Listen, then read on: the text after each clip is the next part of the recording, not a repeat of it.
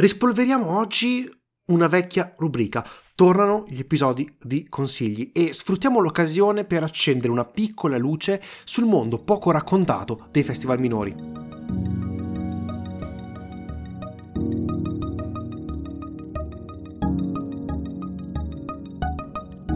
Ne parliamo spesso e vogliamo quindi cogliere questa occasione per una puntata un po' diversa. Abbiamo parlato abbondantemente di Cane Venezia, ma moltissimi film, alcuni che non hanno nessun tipo di altra distribuzione, fanno parte di un sottobosco alle volte poco conosciuto e che entrando nel giro dei festival minori permette a questi film di farsi conoscere, permette di far nascere carriere, permette proprio di sostenere il settore audiovisivo. Ovviamente questi festival sono minori, non hanno importanza a livello mediatico, però sicuramente hanno un'importanza fondamentale per chi ci lavora e anche per chi ama il cinema. E vorremmo cogliere un pochino l'occasione della conclusione del Trieste Film Festival e anche del Sundance per riflettere su alcune pellicole e sul perché siano importanti. Tra l'altro Trieste Film Festival che so che tu hai seguito, seguito online. Sì, sì, sto cercando di seguire al momento online, dico sto cercando perché nonostante il festival sia finito, la versione online parte dopo e termina dopo con dei meccanismi che per chi vuole come me cerca di vedere tutti i film nonostante si, non sia Trieste è un po' una rincorsa. Beh, un po' però come essere effettivamente ad un festival fisico. Sì, solo che se sei al festival fisico diciamo che tu sei lì per quello e hai più, diciamo, hai più proiezioni e nel senso come ho detto, tu sei lì per quello e quindi vai a vedere, cioè te lo senti più di andare a vedere. Mentre online, tra l'altro che eh, lo guardo attraverso la piattaforma di My Movies, One Movies o One come si chiama, che secondo me è, è un'ottima soluzione attualmente per eh, attualmente in stato di pandemia, ma anche a livello generico per me dovrebbe essere una soluzione che dovrebbero mantenere, cioè a, a quant'è? 12,50 euro fai l'abbonamento per un mese e ci sono anche film anche di altri festival che permangono. Vabbè, chiusa parentesi. Una critica per chi come me vorrebbe cercare di vedere tutti i film, nonostante non sia là e quindi è qua, quindi magari lavora e, oppure altri impegni, è che per ogni film tu hai esattamente tre giorni, tipo esce alle 16, hai esattamente tre giorni, alle 16 del giorno dopo non puoi più vederlo. Per questo tipo io ho perso alcuni film che sono stati anche, anche quello che è stato premiato. Boh, magari vorrei qualcosa, qualcosa, in più, tipo anche 5 giorni, già che li fanno uscire in delay, cioè li fanno uscire dopo ovviamente all'uscita effettiva in sala, come è giusto che sia, e quindi termina tutto un po' dopo. Tre giorni, se hai qualcosa da fare, se hai un po' di impegni, alcuni li devi saltare per forza, cioè davvero un po' è vai a sentimento. Stessa iniziativa anche del Ravenna Nightmare Film Festival, sempre disponibile su My Movies. Ecco, è una piattaforma che inizia a diventare, secondo me, sicuramente interessante, però con delle criticità, come tu hai evidenziato. L'idea di tenerli per così poco tempo, io posso capirlo, magari in un'ottica di film molto più mainstream, che possano quindi avere anche di conseguenza una distribuzione, un interesse di pubblico, ma quando si tratta di film comunque molto indipendenti, molto, molto basso budget, ecco, magari tenerli 3, dai 3 ai 5 giorni potrebbe essere effettivamente fruttuoso sia per il festival stesso e sia per i film, perché alla fine permette a molte più persone di, di vedere. Ma ecco, eh, la cosa positiva secondo me che dobbiamo tirare fuori da questa iniziativa è che finalmente questi piccoli festival si stanno aprendo, aprendo al mondo digitale. E qui, ecco, se io magari sono sempre un po' critico per, per lo streaming, Qui secondo me lo streaming può aiutare, può essere un, un'ottima evoluzione di quello che può essere la sala, perché chiaramente molte persone non possono partecipare eh, al Trieste Film Festival, molte persone magari non sono possibilitate, hanno altri lavori, hanno altri impegni, ma la possibilità di riuscire comunque a seguirli, ok, non in sala, però riesci comunque ad... Um, a rimanere aggiornato e interessato. Io mi metto nei panni di un amante del cinema come, come sono io, eh, perché dico è un'ottima opportunità, è un'ottima opportunità per scoprire film nuovi, per scoprire tematiche nuove, anche perché non dimentichiamolo, generalmente questi festival sono molto tematizzati. In questo caso Trieste Film Festival si occupa un pochino del cinema dell'est Europa, principalmente. Sì, sì, tutta la zona che va dalla Grecia, Russia, poi Germania e ovviamente tutta Romania, Serbia, e Georgia, Croazia e prende tutta. così come un altro festival che si tiene a Trieste molto importante per la fantascienza, il Trieste Film Science Film Festival, il quale ha sempre di più pellicole che iniziano ad avere una rilevanza internazionale e questa è una cosa molto molto importante e come come questo puoi vederlo online. Una, un'ottima iniziativa, ma visto che ci siamo vorrei anche citare il Faris Film Festival, che da sempre è un, un, faro in Europa per quello che riguarda le distribuzioni di film asiatici. Torniamo sui film di Trieste. Cosa hai visto? Allora, eh, tra quelli che ho visto per ora, perché come ho detto per me non è finita e ce ne sono altrettanto. Ho visto il primo film che mi è piaciuto tanto, Chelsea, che se non sbaglio ha vinto la menz- è uno dei due che ha vinto la menzione speciale di Milicia Tomovic. È ambientato a Belgrado nel 1993 e pare tutta situazione di infelicità, ma non tipo depressione, cioè un po' di infelicità nascosta in tutta una famiglia e noi andiamo a seguire la bambina che sta compiendo gli anni quel giorno, quindi organizza tutta la festa in maschera con i bambini che, che gli sono simpatici, quelli che sono antipatici, il cugino piccolo che fa un po' i cavoli suoi, i due genitori, eh, cioè la, la, moglie un po' infelice e insoddisfatta del marito, il marito che invece cerca tutto, però cerca di essere bravo in tutto, però sente un po' una pressione, dato che eh, ci troviamo nel 93 in cui la moneta eh, viene svalutata enormemente, quindi stanno cercando di stampare banconote da milioni, da miliardi, qualcosa del genere, quindi c'è una enorme pressione economica e, e, anche c'è una parte legata all'adolescenza. Cioè il tema dell'adolescenza ho visto che fino nei film e nei cortometraggi che sono stati selezionati è pesantemente presente, è proprio un tema ricorrente di quest'anno. Di quest'anno l'identificazione di un uh, individuo durante l'adolescenza e un po' ogni tanto si arriva anche nella parte diciamo più legata ai, ai bambini, quindi infanzia. Beh, tornando a Cells, a me è piaciuto davvero tanto, la regia è, secondo me è solida, ben fatta per quello che vuoi raccontare, lo racconti in maniera abbastanza leggera, quindi ho parlato che ci sono varie tematiche molto importanti, però ognuna te la, te la manda in modo abbastanza pacato, leggera in certi punti quasi, anzi proprio comico ed è molto bello, molto bello tutta la ricostruzione degli anni 90 e forse in alcune parti un po' meccanico, soprattutto come vediamo sempre magari verso il finale per alcune storie perché devono essere un po' eh, concluse. Una cosa che mi è piaciuto invece è che alcuni temi molto ampi e non vengono conclusi, vengono tanto presentati, da qualche spunto di possibile chiusura, però non vengono chiusi all'interno del film, poiché si ambienta tutto nell'arco di una giornata, anzi per meglio dire, di una serata, quindi il compleanno della bambina. Se avete modo, recuperatelo davvero perché bello. Questo è quello che ti ha colpito di più in pratica tra quelli che, che, hai visto più, per ora. Sì. sì, perché prima ho visto uh, Sisterhood e la regista diceva che Sisterhood parlava eh, sia dell'adolescenza, ma eh, soprattutto del cyberbullismo e dello slut shaming, quindi temi che così mi sembrano, cavolo, molto interessanti.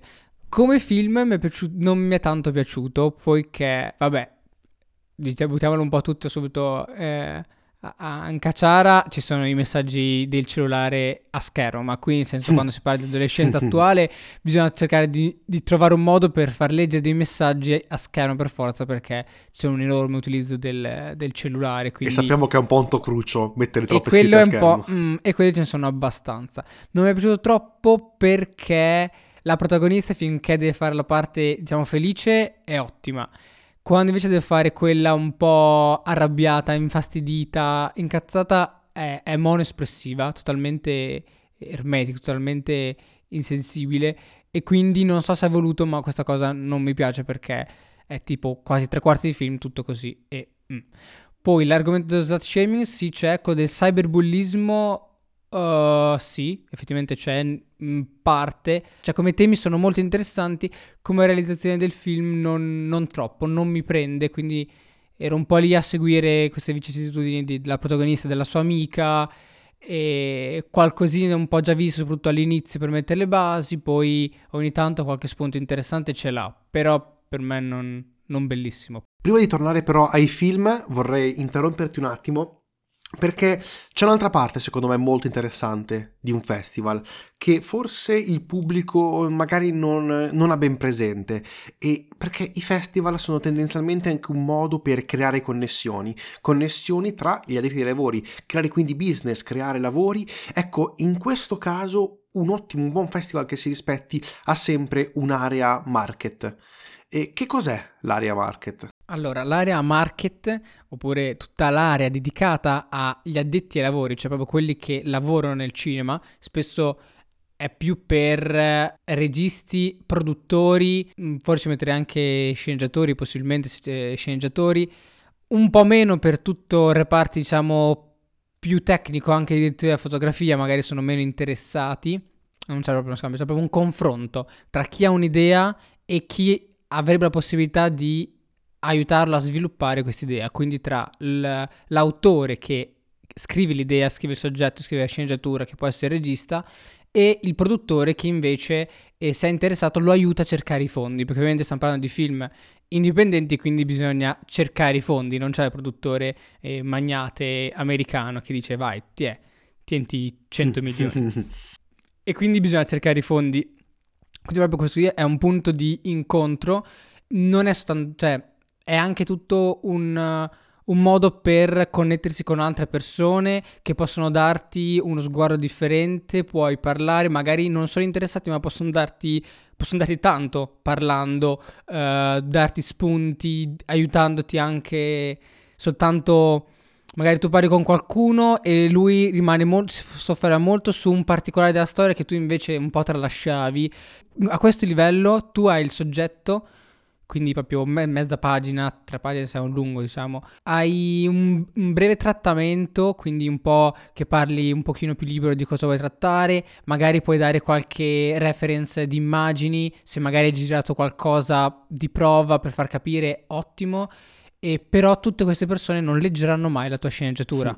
cioè la sceneggiatura è un testo tecnico, perciò è davvero un momento di di connessione, di scambio che può molto arricchire e chi va cercando la possibilità di creare la propria opera. Ovviamente ci sono vari, vari step, cioè in base anche tu a che livello sei. Tu hai un soggetto e magari stai cercando dei fondi perché per fare il tuo soggetto, per scrivere, ovviamente per scrivere e quindi lavorarci sopra devi dovresti ricevere un compenso e quindi sei in una fase di sviluppo e quindi dovresti cercare dei soldi per sviluppare perché magari devi viaggiare, andare da qualche parte oppure semplicemente tu non sei bravissimo a scrivere una sceneggiatura, vuoi trovare qualcuno che ti aiuti a scriverla, qualcuno di molto bravo e, e, parlare anche con varie persone magari particolarmente avvezze che conoscono l'argomento di cui tu vuoi trattare e ovviamente se tu vieni pagato e puoi pagare qualcun altro è molto più facile poiché è lavoro, è comunque lavoro anche se parliamo di qualcosa di artistico è comunque lavoro.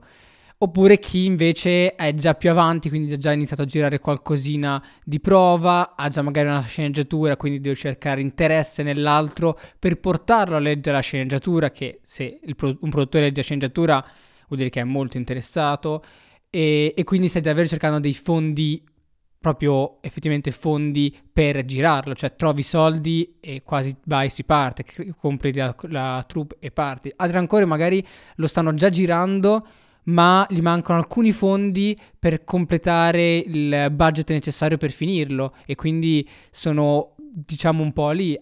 Oppure proprio caso, uh, caso finale, tu praticamente l'hai già finito di girare, magari è in posta o preposte o cerchi fondi per farla posta oppure cerchi una distribuzione. Quindi davvero in questi momenti si può trovare chiunque all'interno di questo percorso.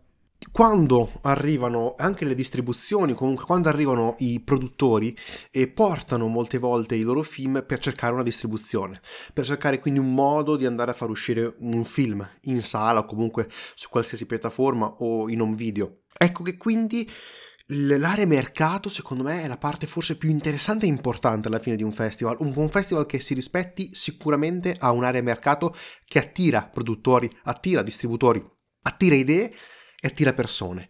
E qui vorrei collegarmi anche a una notizia recente. Mubi ha acquistato The Match Factory. Ora, eh, per le persone che non sono molto avvezze, Mubi è un servizio di streaming, uno che sta piano piano cercando di ottenere sempre di più, un, in un, entrando in un mondo e puntando su una precisa nicchia.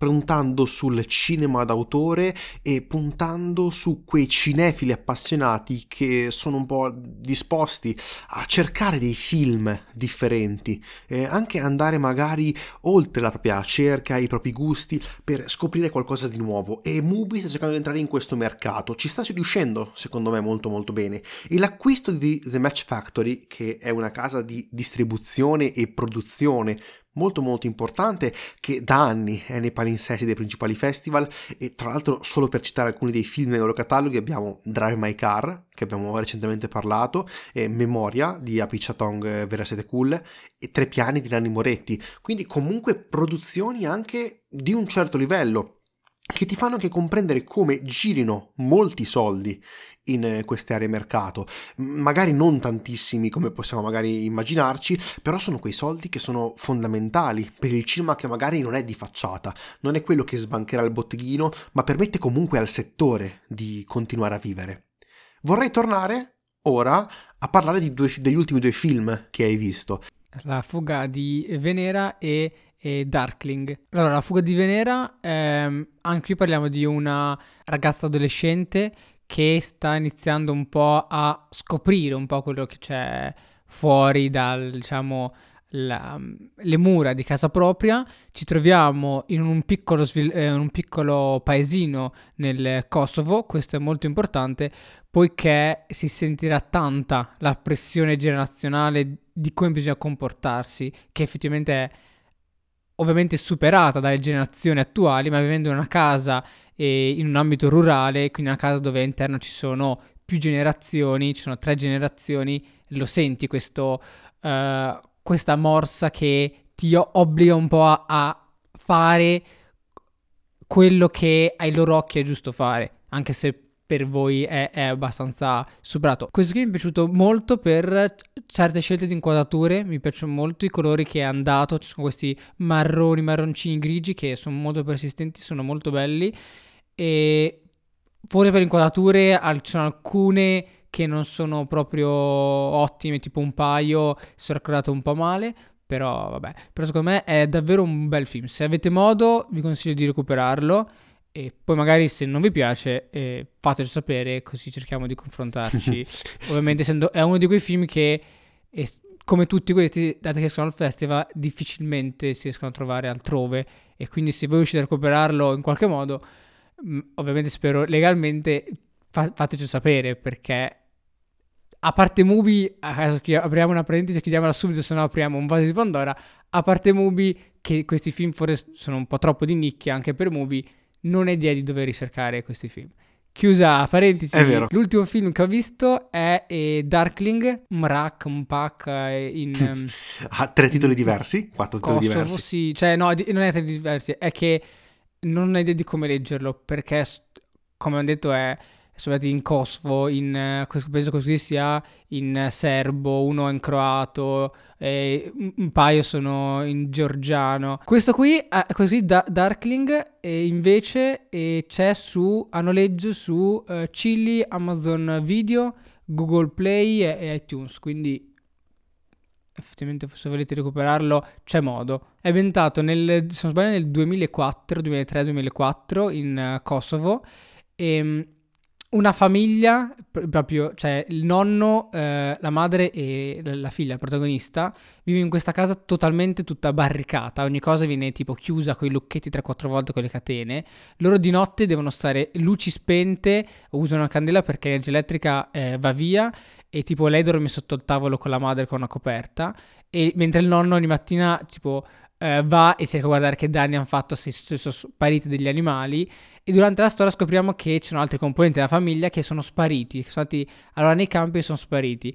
E ogni mattina per andare a scuola arriva una, un furgoncino corazzato, ma proprio quelli da guerra e i di militari italiani che prendono la bambina, Milicia, se non sbaglio la pronuncia, o la portano a scuola un po' con tutti gli altri bambini soltanto che ogni tanto per qualche bambino la, tipo questo furgoncino non si ferma perché loro dicono se ne sono andati e quindi non si capisce se sono realmente andati via, fuggiti da questa situazione o sono scomparsi e questo qualcosa li abbia, li abbia presi, li abbia fatti scomparire. forse dura un po' troppo, cioè come idea, detta così, sembra proprio un'idea che forse in un cortometraggio medio funziona tanto.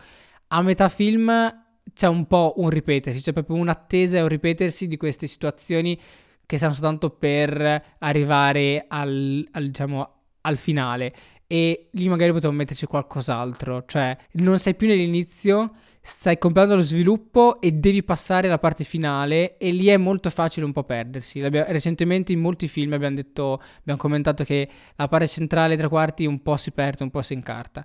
Anche questo fa così, però secondo me è girato molto bene. Io ve lo consiglio sinceramente, non so se ha vinto, uh, ha ricevuto qualche menzione o cosa. Primo, primo del pubblico ha vinto. Ok, ci sta. Molto sul genere bello. Finito. Per chiudere l'episodio vorrei citare e parlare, che tu parlassi brevemente di un film italiano che sta uscendo in sala, distribuito dalla I Wonder Pictures, sta uscendo ovviamente in pochissime sale eh, selezionate, però secondo me meriterebbe un più ampio risalto. Sto parlando di Atlantide. Sì, Atlantide di eh, Yuri Ankarani, se non sbaglio, sì, Ankarani, è andato a Venezia, se anche qui non erro. Sì. E io ho avuto la fortuna, eh, poiché il regista è, è di Ravenna, eh, di vedere il film con una sua prima presenta- una presentazione sua di persona e un, una intervista invece eh, dopo il film, che è una cosa che a me piace comunque tantissimo per andare a cercare di capire ulteriormente il suo punto di vista e per capire se quello che vuole veramente dire c'è riuscito realmente con l'immagine o meno. Essere onesti, mi è piaciuto. Molte cose sono oh, molto fuori dai miei gusti, ma molte cose sono giustificate, poiché è, una, è un documentario. Lui si presenta come un, una, un documentario, un misto tra documentario e, e, finzione. La storia tratta di questo. Eh, nella laguna di Venezia, quindi non città di Venezia, proprio la laguna di Venezia, diciamo che vengono seguiti e soprattutto viene seguito un, um, un ragazzo, un adolescente, si chiama Daniele, che per fare un paragone, se in tutto il resto dell'Italia, entroterra, e si creano queste situazioni tipo di di gang, di amicizie, no, non proprio di gang, ma di amicizie, di questa volontà di far vedere che si è un vincente, che si è uno, uh, uno forte, diciamo uno importante, non uno sottomesso. Mm-hmm. Qui, dato che siamo nella laguna, non vanno con i motorini, ma vanno con questi piccoli motoscafi in una zona che al massimo può andare ai 5 ai 7 km orari, loro vanno a raggiungere anche i 70, talvolta gli 80, però fanno esattamente quello che fanno gli altri eh, della loro età, però con i motorini, cioè quindi vanno a cambiare le eliche, vanno a cambiare motore, vanno tutti a personalizzarli, ci mettono le casse per la musica, i neon, è,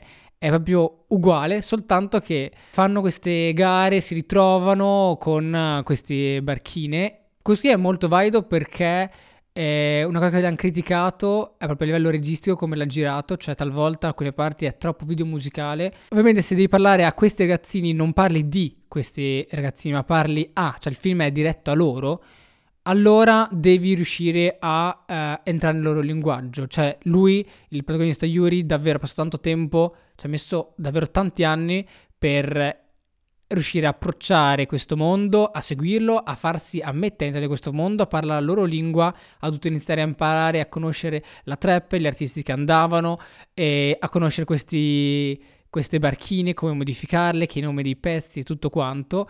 E questo è tutto un enorme lavoro che si fa quando ti parla qualcosa a livello documentaristico, ma anche se si fa a livello di fiction, però a livello di fiction prendi informazioni, poi diciamo crei e prendi spunto. Documentario ti basa su di loro, quindi tu devi entrare mi viene sempre in mente quando penso a queste cose a uh, Boogie Nights di Paul Thomas Anderson poiché era il suo secondo film, parlava delle retroscene del eh, mondo del, um, della Hollywood pornografica e usa un linguaggio estremamente mobile, estremamente eh, distaccato da, dal resto, ma, ma, perché secondo me quel film richiedeva quel linguaggio. In questo caso questo film richiede questo linguaggio. E poi non, vi, non dico nient'altro se non il finale merita tantissimo. È proprio una cosa veramente bella a livello visivo, però non dico niente.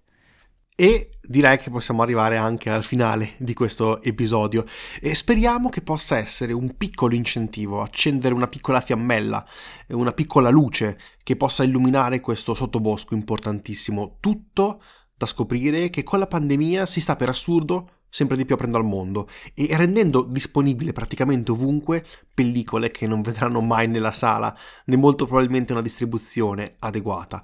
Detto questo, eh, l'idea non è tanto recuperate i film, ma iniziate a frequentare questi piccoli festival. Ce ne sono tantissimi e sicuramente anche vicino a dove abitate. Eh, sono pieni, sono ovunque, c'è tanta passione, tanti volontari che impiegano ore del loro tempo per cercare alla fine di portare avanti questa passione incredibile per il cinema, che non è solo produrlo, non è solo farlo, ma a questo punto è anche creare questi festival. Ci vuole tanta passione, ci vuole tanta pazienza e credo che possa essere uno step importantissimo da riguardare, da cui far partire anche il cinema per, per il futuro brevi disclaimer finali. Ci potete trovare su Effetto Vertigo Podcast eh, in, su Instagram, ci potete scrivere effettovertigopodcast.gmail.com ci trovate su qualsiasi piattaforma, lasciateci qualche recensione su Apple Podcast e Spotify che per magari non sembra nulla ma per noi conta tantissimo, conta. E detto questo direi che vi possiamo salutare, eh, noi vi ringraziamo, ne sono Tommaso. Io sono Aurelio. E questo è l'Effetto Vertigo. Grazie mille, arrivederci.